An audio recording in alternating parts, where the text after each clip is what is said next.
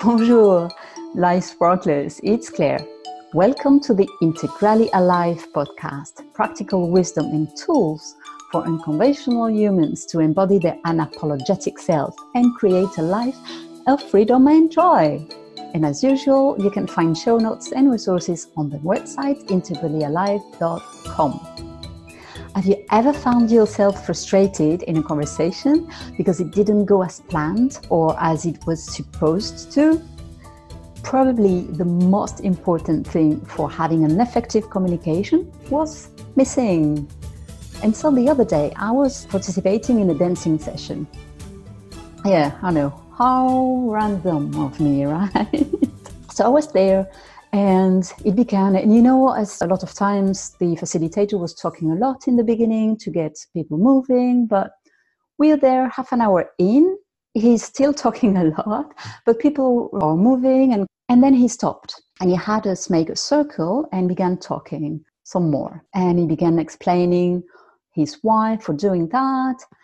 And I was honestly finding it a little bit weird because we were half an hour in. So we were already doing it. so, what's the point of explaining now what we are going to do when we already began half an hour ago? But anyway, that's what he he was doing.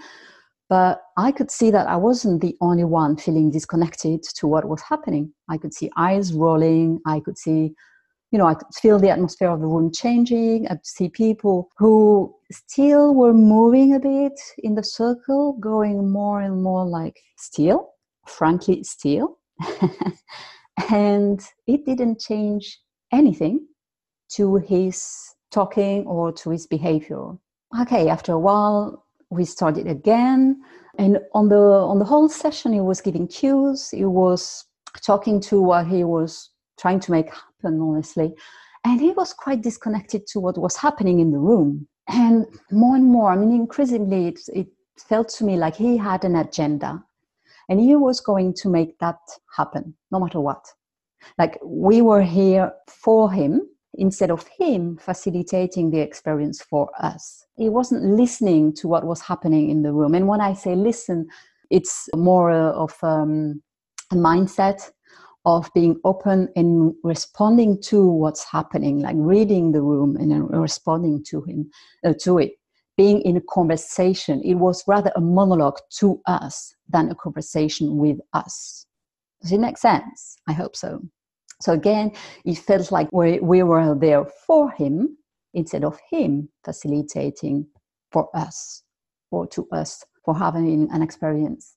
And now you're thinking, okay, Claire, you're nice and you're sweet moving like this, but I'm not dance facilitator. Why are you saying that to me? Well, from my perspective, that applies to every conversation and every interaction you have. Are you talking to or are you talking with? Are you listening? That's what's happening here. That's what I'm talking about.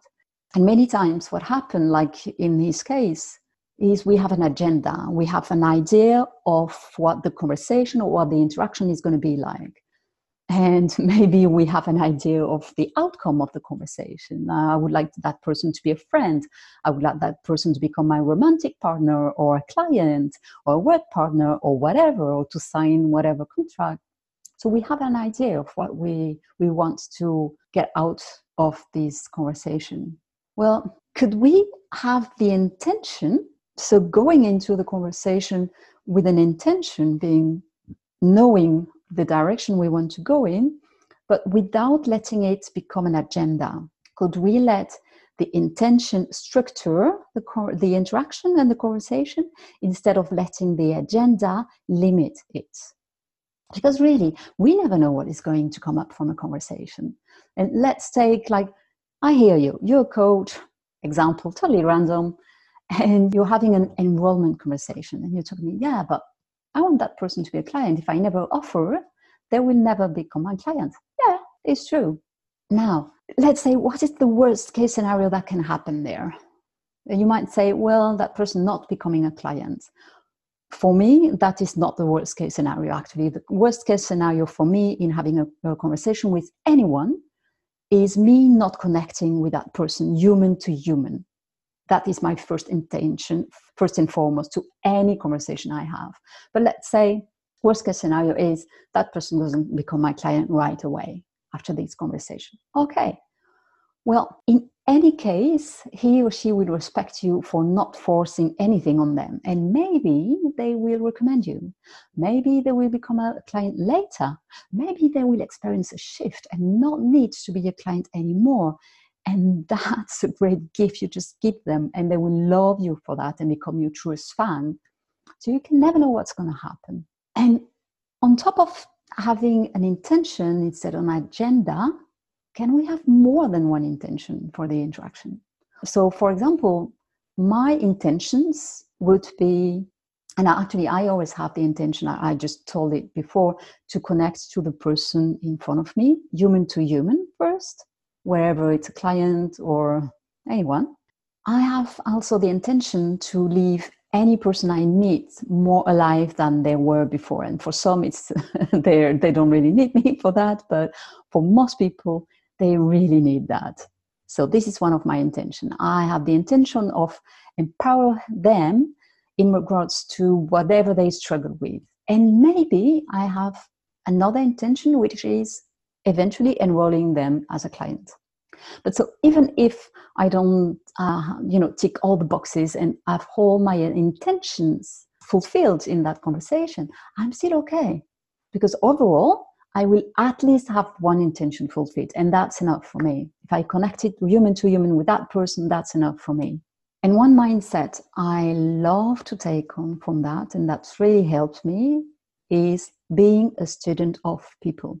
I just go into every interaction really curious and genuinely interested about them. What is their life like? What is it to be them?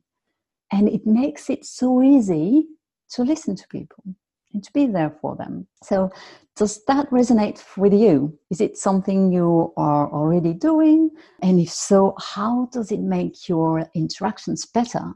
If not, how can you try it the next time you are talking to someone? What could be the intentions you add on your list? And what could be your trigger to remember, oh, being a student of people? Try it. Listen without agenda. Listen with your full presence and then look at their face brightening up. For some, it will be the first time someone truly listens to them. It's one of the most beautiful gifts you can give to another human being. And that's it. That was your weekly dose of fierce love, a mix of love and brutal honesty. Boom, your life just got easier. Don't thank me. Thank you for showing up to your unapologetic self. You love it? Great. You want more? Subscribe to so you get your weekly dose. And you want even more? Great. Hop on my socials, share your thoughts and comments. I love to read them and I reply with fierce love. Stay tuned for the next episode. Au revoir.